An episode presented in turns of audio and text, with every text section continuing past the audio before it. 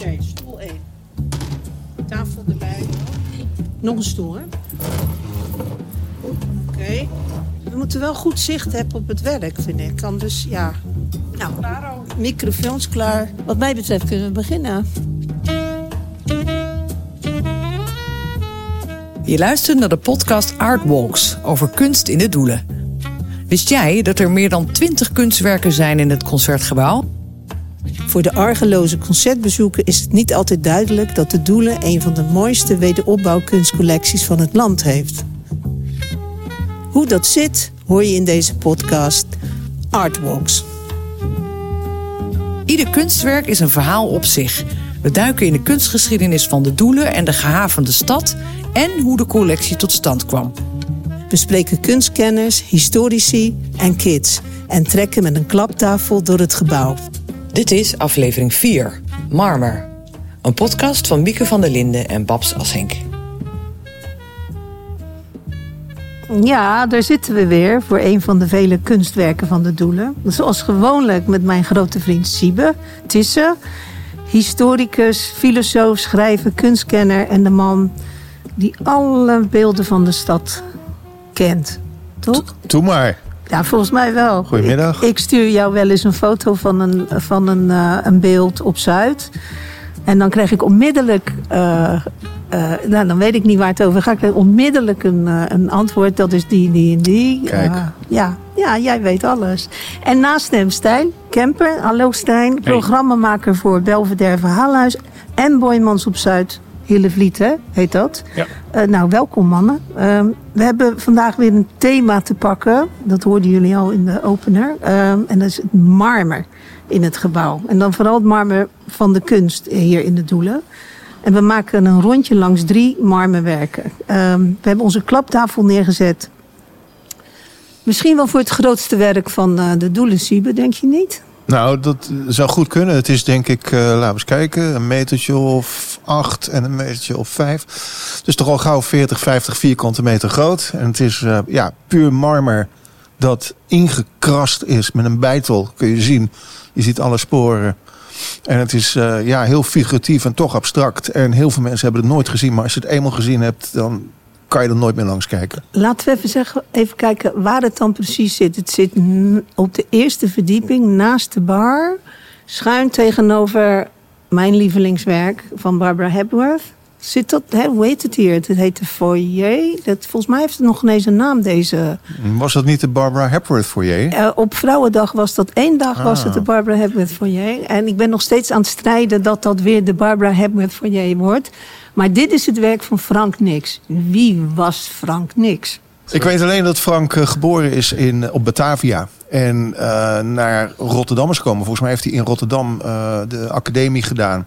Heeft een aantal werken gemaakt in openbare ruimte. Dit was een van zijn allereerste. Daarvoor heeft hij wel wat gemaakt voor de SS Rotterdam.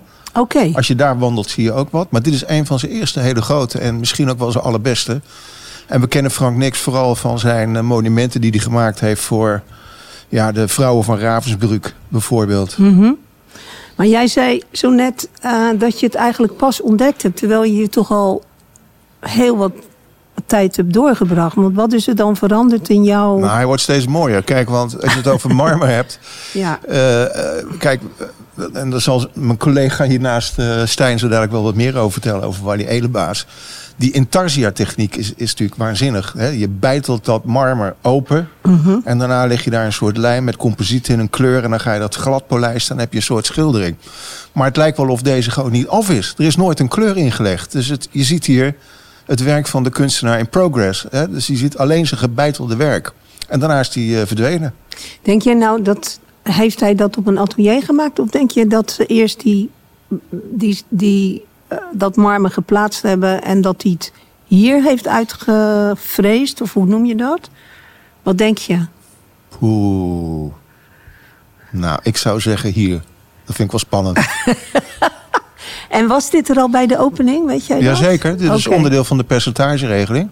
En hij heeft deze wand gekregen van de architect de. Die zei, ga jij maar aan het werk. Zo, en wat een spektakel hè, om zo'n groot werk. Denk jij nou dat de architect had gezegd, het moet zo groot mogelijk... Hoe denk jij nou dat dat werkt bij een, bij een kunstenaar? Stijn, Nou, misschien heb jij ja. daar ook wel een idee over. Dat, wat, wat is dan...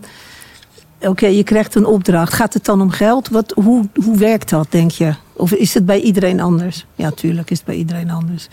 Volgens mij waren het ook gewoon vaak vriendjes. De, de, de architect die de kunstenaar kende en dacht... hé, hey, laat ik mijn vrienden eens een mooie opdracht geven hier. Eens, Siebe? Eh, ja, ik denk dat dat zeker zo gaat. Eh, de kruivangers waren bekend met eh beeldende kunstenaars in Rotterdam. Daar werkten ze ook al voor de oorlog mee samen. Ze zagen werkelijk alles en ze hadden echt wel eh, door wie ze konden gebruiken en hier konden inzetten. En dat was ook een eis van de architecten in hun plan wat ze gemaakt hebben. Daarin eisten zij dat zij mochten beslissen welke kunstenaars werden betrokken bij het gebouw. Hm. En waarom denk je dat er zoveel marmer gebruikt is in de doelen? Had dat te maken met, we hebben het zowel in de bouw als in, het, in de kunst, eh, had dat te maken met de wederopbouw? Moest het allemaal glanzen? Wat, wat denk je? Ja, Nou mannen? ja, ik, ik heb het speciaal voor jou even opgezocht. En ik Goed denk, dat wil je weten. Er is hier 4200 vierkante meter marmer gebruikt. 28 verschillende soorten marmer. En er is hier meer dan 21.000 vierkante meter natuursteen gebruikt. Dus dat is giga. En eh, ja, marmer was een luxe product. Hè? Natuurlijk, natuurlijk waanzinnig. Dus als jij iets wilde doen... Want kijk, we gaan straks ook kijken naar Bouke Elstra. Die heeft ook een aantal werken in de stad gemaakt... waarbij hij geen mooi marmer kreeg. En die werken zijn dus een stuk minder mooi dan het mooie marmer wat hij hier kreeg. Dus dat marmer was gewoon goed van kwaliteit. En wil jij een gebouw wat uitstraling, wat massa had, wat, wat, wat kwaliteit had, dan was marmer toch wel een eh, bijzonder ding. Zou dat nu nog zo zijn? Want ik heb nu het gevoel dat als nu marmer gebruikt wordt, dat het bijna een beetje ordinair is. Nou, dat zou goed kunnen, want het bedrijf dat eh, hier gewerkt heeft, de Rotterdamse Marmerindustrie, een, een bedrijf wat bijna 100 jaar bestaat, maar net helemaal failliet is. Ze hebben net de laatste eh, restjes verkocht van het bedrijf, dus het is al een paar keer gefuseerd. Maar dat is een fantastisch bedrijf uit eh 16hoven. Opgericht in 1928 door eh, Simon Ouwekerk en zijn zonen. Wereldberoemd. Hebben overal eh, marmer gehaald en geleverd. En al tien jaar voordat de doelen werden gebouwd... kreeg hij opdracht heel Europa door te trekken op zoek naar het beste marmer. Nee. En hij heeft dat overal vandaan gehaald. Natuursteen uit Noorwegen, Zwitserland, Italië, noem maar op. Dus het beste marmer werd naar Rotterdam gehaald. En hoe denk je dan dat dat dan werkt? Want oké, je komt in een grot of hoe, hoe, en je, hoe weet je nou dat het goed is? Nou, kijk, die, die, die jongens wisten echt wel waar het beste marmer vandaan kwam. Hè, je haalde Travertijn haalde je bij, haalde je in, in- bij Rome.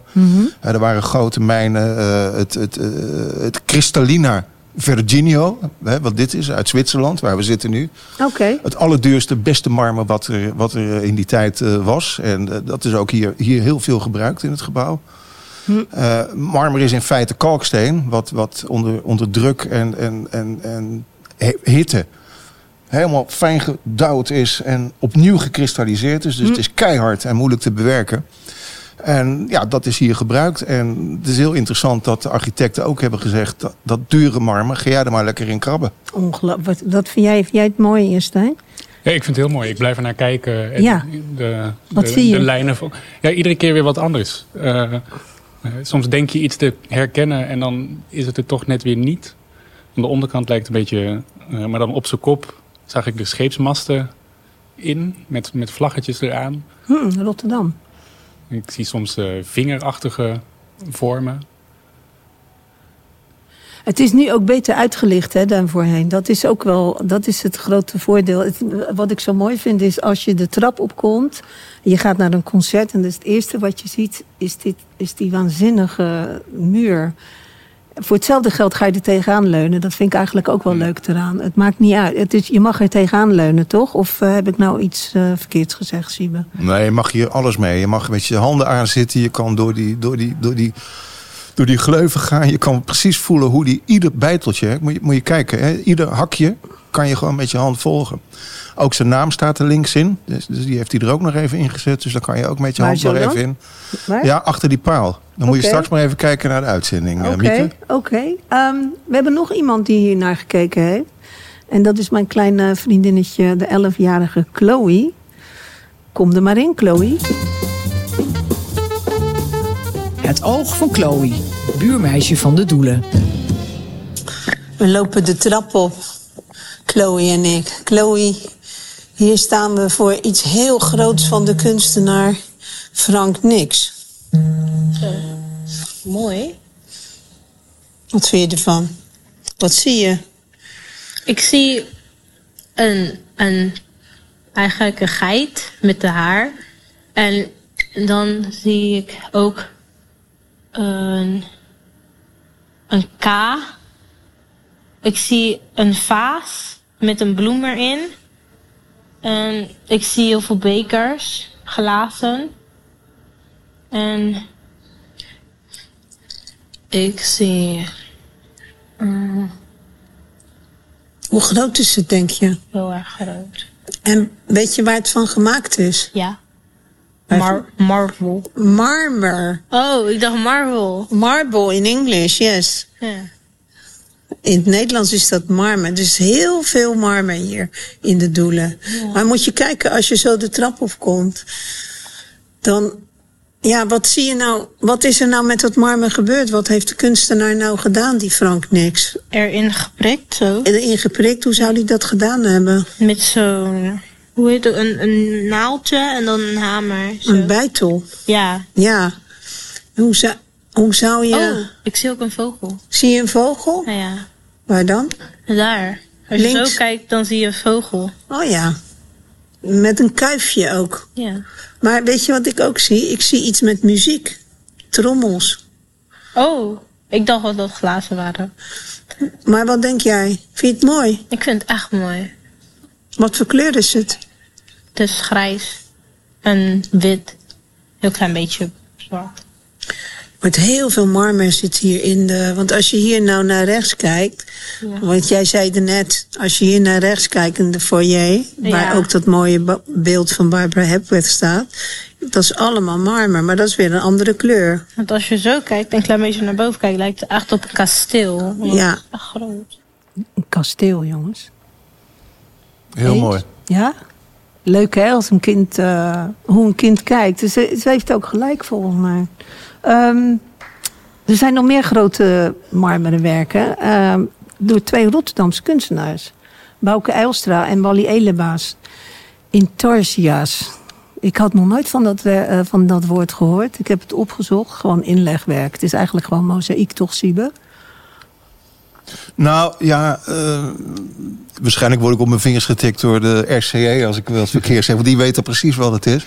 Maar volgens mij is het natuursteen of marmer wat gebeiteld wordt. En uiteindelijk krijg je dan net als hier bij Frank Nix die, die, die, die, die gaten in de muur. En die worden dan vervolgens met eh, een soort steenlijm met een eh, kleurcomposiet erin ingesmeerd. Zodat het hard wordt. En daarna wordt de boel gepolijst. En Een soort graffiti eh van de letteren. Ja, ehm, Stijn, jij weet als programmamaker van onder andere het Verhalenhuis...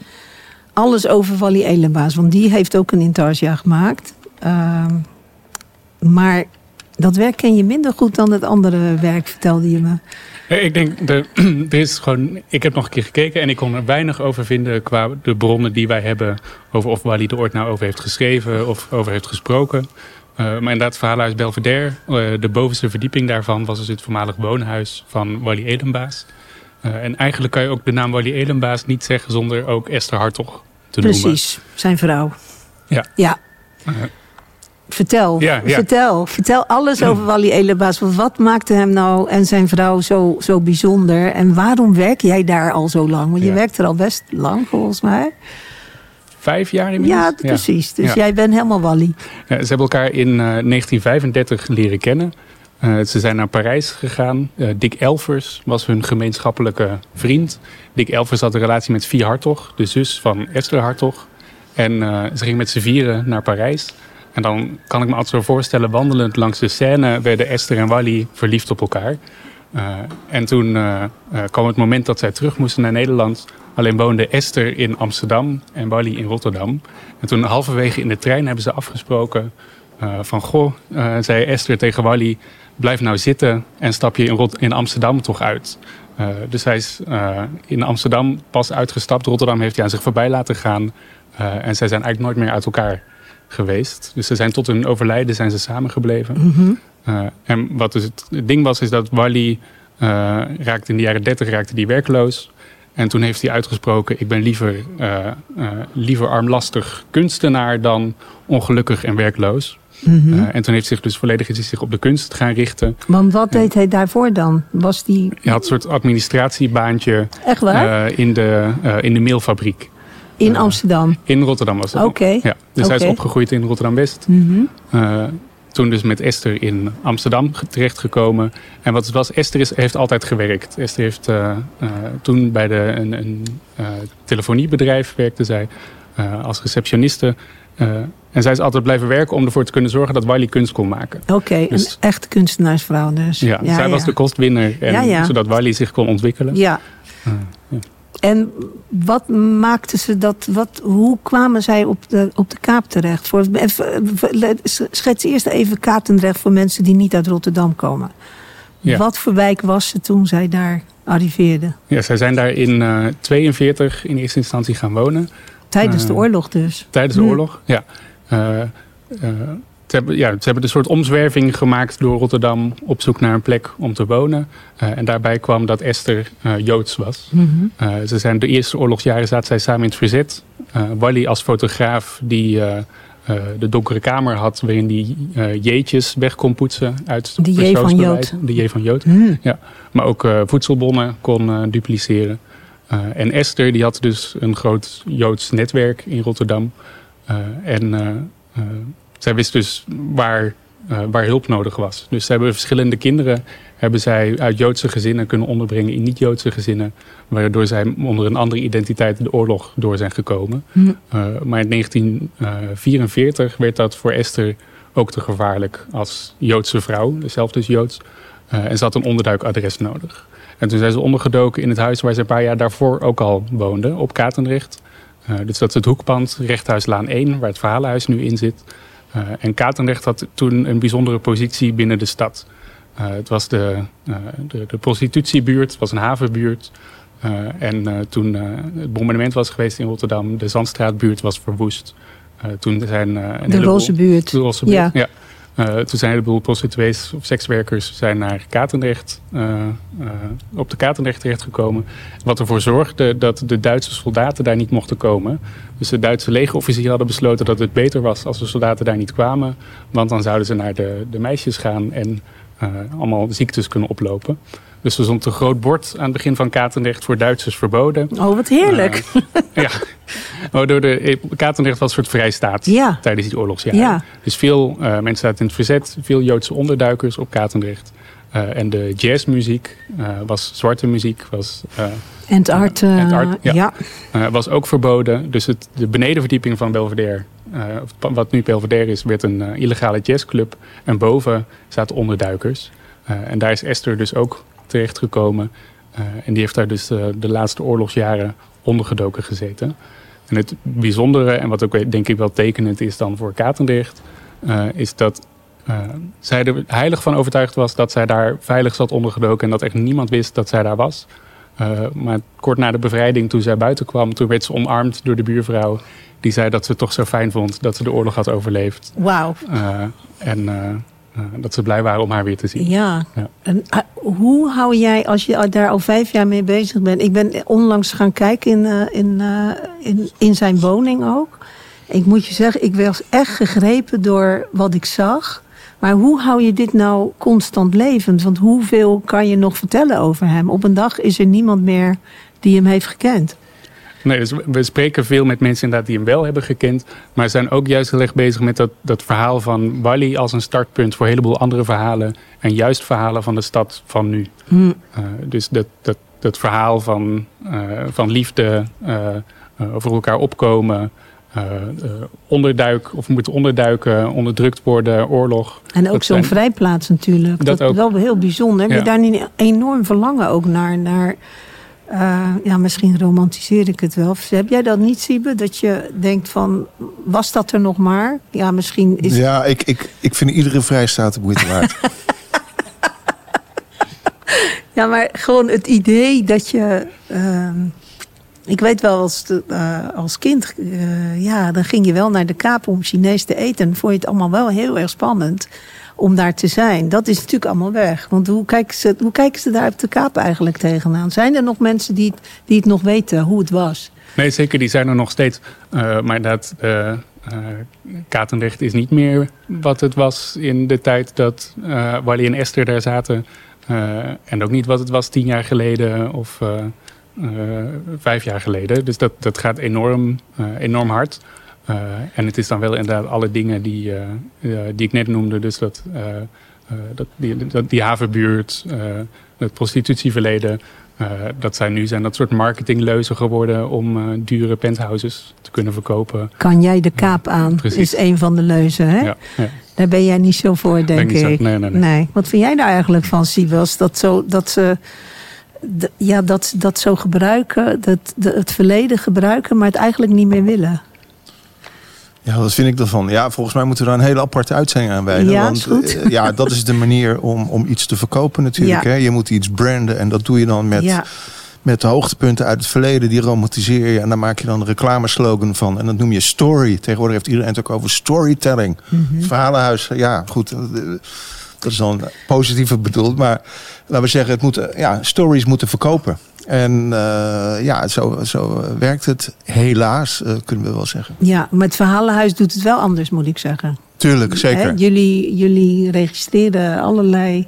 Want vertel nog eens, wat, wat, wat voor verhalen heb je rondom, eh, rondom Elebaas en zijn vrouw ontdekt? En, en, en hoe, hoe leg je dat vast? Doe je dat met audio?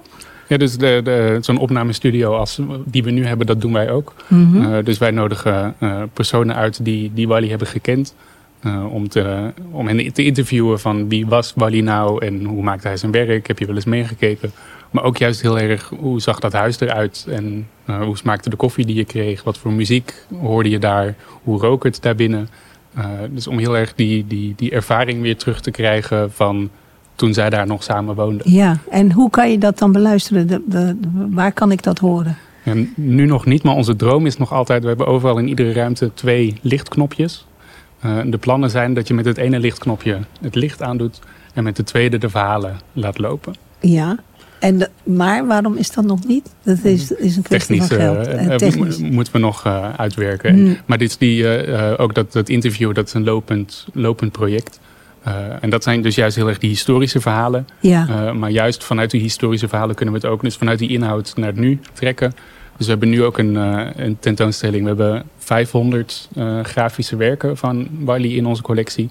Dus hij was fotograaf, monumentaal kunstenaar, maar ook lithograaf, dus steendruk en zeefdrukker.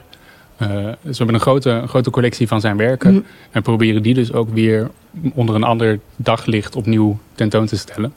Uh, dus uh, hij zou uh, een maand geleden, april, iets langer geleden, zou die 111 zijn geworden. Dus we hebben nu een tentoonstelling met 111 van zijn tussen haakjes beste werken. Uh, en die selectie die is gemaakt door drie gastcuratoren. En dat zijn alle drie vrouwen met een, met een eigen vluchtverleden, met een eigen oorlogsverleden. Die juist heel erg vanuit hun eigen ervaring hebben gekeken naar dat werk van Wally. Uh, en daar dus hele andere verhalen mee vertellen dan ja. uh, hij misschien ooit bedoeld had. Of die wij ermee vertellen. Dus werken die wij al eerder in een andere context hebben laten zien. Of werken die, wij, die bij ons nooit de lades uitkwamen. Hebben zij nu gebruikt om hun eigen persoonlijke verhaal te vertellen. Dus ineens vertellen die, uh, die werk van Dolf Henkens vertellen over Syrië. over Ethiopië en over, over Oekraïne. terwijl dat plekken zijn waar Wally niet is geweest. Uh, maar waarin zij toch herkenning ja, vinden ja. van hun oorspronkelijke thuis. Jij zei, uh, hij was, ja, wat was hij eigenlijk niet? Hij was graficus, hij was tekenaar, hij was schilder, hij was fotograaf. Is, is dat nou nog echt uh, met kunstenaars een, een, een, een, een, een ding dat je zoveel tegelijk kan zien? Dat je zoveel... Ja, ik denk dat het juist uh, hè, dat, dat veel kunstenaars vandaag de dag alle, alle media benutten en ja? uh, veel gebruik maken van. Ja, ik denk het wel. Ik denk de schilder en de beeldhouwer is toch een beetje. Het klinkt al bijna nostalgisch. Hè? Ik, ik denk die kunstenaarspraktijk is zo veelvormig en divers vandaag de dag. Dus die uh, ja, gebruikt veel, alle media, denk ik. Even terug naar de vloer. Wat zien we daar nou eigenlijk, jongens? Mannen? Het is moeilijk om daar een wat aan te, te zeggen. Het is voor mij heel herkenbaar elenbaas in die, die langgerekte vormen die je ziet. Uh, die, die, die harde hoeken die erin zitten. Eh, maar wat de, eh, de wat en wat voor voorstelling het nou precies is, die, eh, daar ben ik nog niet helemaal uit. En jij, Sibbe? Nou ja, het is, het is een ander werk dan dit van Frank Nix waar we zitten. Het, het is een soort puzzel. Hij heeft allemaal gekleurde stukken natuursteen gemaakt die in elkaar zijn geplakt, in elkaar zijn gelijmd. En die zijn weer glad gepolijst. En wat ook leuk, het is in feite een ode aan natuursteen. En het was ook een cadeau van de Rotterdamse marmerindustrie. Dat moeten we toch even zeggen. Dat, precies. Veel, veel kunstwerken in dit gebouw zijn ook geschenken geweest van het bedrijfsleven. dat zelf goed verdiend heeft aan de bouw van de doelen. En Wally Elebaas heeft vaker voor Kraaivanger en voor de Rotterdamse marmerindustrie gewerkt. omdat hij uitstekend uit de voeten kon met natuursteen en met eh, marmer. Hm. En denk jij nou, als je nou zo'n opdracht krijgt. eh, wa- wat ik er zo tof aan vind aan dat werk, is dat je dat er, nou, ik zei duizenden, zo net zei ik, er hebben duizenden voeten overheen gelopen, maar misschien zijn het wel miljoenen, zei jij. Denk jij nou dat dat een, een idee van hem was? Is dat nou, eh, dat moet jij weten. Is, was, vond hij het, denk je dat hij het leuk vond, Stijn, dat er mensen over, over zijn werk liepen? Ja, en Wally was heel erg dat zijn kunst voor iedereen toegankelijk moest zijn. Ja, Dus hij zat eh, eh, bij het clubje rondom het venster. Dus in de oude, eh, waar nu Kin- Kino zit. Ja. Daar had hij zijn, eh, zijn grafische studio. Gouvernestraat. Eh, en daar maakte hij dus zijn, zijn zeefdrukken en zijn lito's. En daar zat hij een clubje kunstenaars om zich heen. En die hebben ooit samen een rekensom gemaakt. Bij de opbouw van Rotterdam. Er worden zoveel duizend nieuwe appartementen of nieuwe woningen gebouwd. Iedere woning heeft zoveel kamers. Dat zijn zoveel wanden. Eh keer één prent aan iedere wand. Dan moeten wij dus met z'n allen moeten wij zoveel duizend prenten maken. Eh, dus met de gedachte dat heel Rotterdam moest worden gevuld met kunst. Dus ik denk zeker eh, dat het hier gewoon onderdeel is geworden van het, eh, van het interieur en eh, onderdeel van het, het dagelijks leven eh, en het, het concertbezoek. Ik denk dat dat hem zeker aanspreekt. Ja. Ja, 100% mee eens. En ook zelfs net meteen na de oorlog zat hij in groep R. Hè, dat is dat, acht kunstenaars waren dat, de eerste naoorlogse kunstenaarsgroep. Hartstikke links. Kunst voor iedereen, voor iedereen, voor het volk. Precies eh, hè, wat Stijn al zegt. En eh, wat ook leuk is, wat ik tof vind, is dat de harde kern van groep R... alle drie de leden hier vertegenwoordigd zijn. Louis van Rode, Wally Elebaas en Benno Wissing. Benno Wissing, de bedenker van het prachtige logo, de bloem van Zeker, de doelen. Zeker, Ja. ja. Daar gaan we het nog over hebben, hè, Siebe, in een, eh, volgende, in een volgende opname. Ehm, de laatste in het rondje eh, is het werk van Bouke Eilstra. En die, eh, ja, die mag zeker niet ontbreken. Volgens mij, we hebben zo net even in de grote zaal gekeken. Je komt de grote zaal binnen. Oké, je loopt van Frank Nix, het witte gigawerk, loop je naar de ingang. Je loopt over het- werk van Wally. En dan kom je, de deuren gaan open. En wat zie je dan, Siebe? Nou, dan loop je tegen een wand aan. Die, die, ja, die, je kan niet meteen het podium zien. Je loopt eerst tegen een wand, daar moet je omheen. Dus je loopt echt langs een gigantisch schilderij, een tekening. Hè, want, want Bouke Elstra noemde zichzelf een tekenaar. Welk materiaal die ook gebruikte, hij was en bleef een tekenaar. Tekenen, tekenen, tekenen. Tekenen is het begin van alles, zei hij. En dat is een geweldig ding, omdat hij ja, ook weer zo'n zo'n intarsia... Hè, dus stukken natuursteen en marmer, ingebeiteld, opgevuld, geslepen. Prachtig werk. Eh, ja, een ode aan het tekenen. En, maar hoe, hij was 30. Ja, hij was een jonge hond Ja. toen, toen nog. En zeker ook omdat hij zo... eh kunsthistorici zei dat hij een nerveus schrift had. En dat is ook zo. Hij had ook altijd tekenblokjes bij zich. Hij zat Is overal waar. te tekenen. Ja. Ja, in cafés zat hij te tekenen. Thuis Is zat hij te tekenen. En, en eh, echt een tekenaar. Dus hoe hij het ook doet. En je hebt ook een schitterend eh, werk van hem in, in station Beurs. Metrostation Beurs. Stadhuis. Stadhuis. Ja. Oeh, ja. Sorry, Ja. foutje. Heel goed. Ja. En, die is- en wat zo mooi is aan dat werk, is daar kan je dus echt zien dat het een ode aan het tekenen is. Want mensen hebben er allemaal met stiften dingetjes bij getekend. En dat is niet weggehaald. En dat vind ik eigenlijk ook wel cool ook. Dus je ziet dat het een soort, ja, ik mag het hier niet hardop zeggen natuurlijk, een uitnodiging tot tekenen is. Maar het is echt een ode en een uitnodiging aan het tekenen. Ik heb hem En ook... dat is dat eh, werk daar beneden ook. Ik heb, ehm, ik heb hem een paar keer meegemaakt in zo'n soort eh, situatie waar allerlei oude kunstenaars waren. En wat mij zo opviel, wat een ontzettend aardige man, maar ook dat hij heel erg van, eh, hij was helemaal gefascineerd eh, door kindertekeningen. Daar kon hij heel lang over doorpraten. Dus hij was echt een, een tekenaar puur, puur zang, maar ook heel erg geïnteresseerd in hoe begin je nou. Hij was alleen maar geïnteresseerd in tekenen en hoe mensen kunst maakten. Ja, al het andere, alle getheoretiseerd, noemde hij Amsterdams gelul. Amsterdams dus dat zou hij van mij ook eh, gezegd hebben dat ik hier proberen uit te leggen. Hè, dus dat eh, geen getheoretiseerd, tekenen. Ja. ja. Hoe vond jij, vind jij het een mooie werk, Stijn? Ja, ik vind hem heel mooi. Ook juist omdat dat, dat marmer zo getekend lijkt. Dus die, die bibberige, bibberige zwarte lijnen. Ik vind het echt... eh, Ja, als we nou. ehm, dus we hebben nou drie werken eh, bekeken en behandeld en besproken.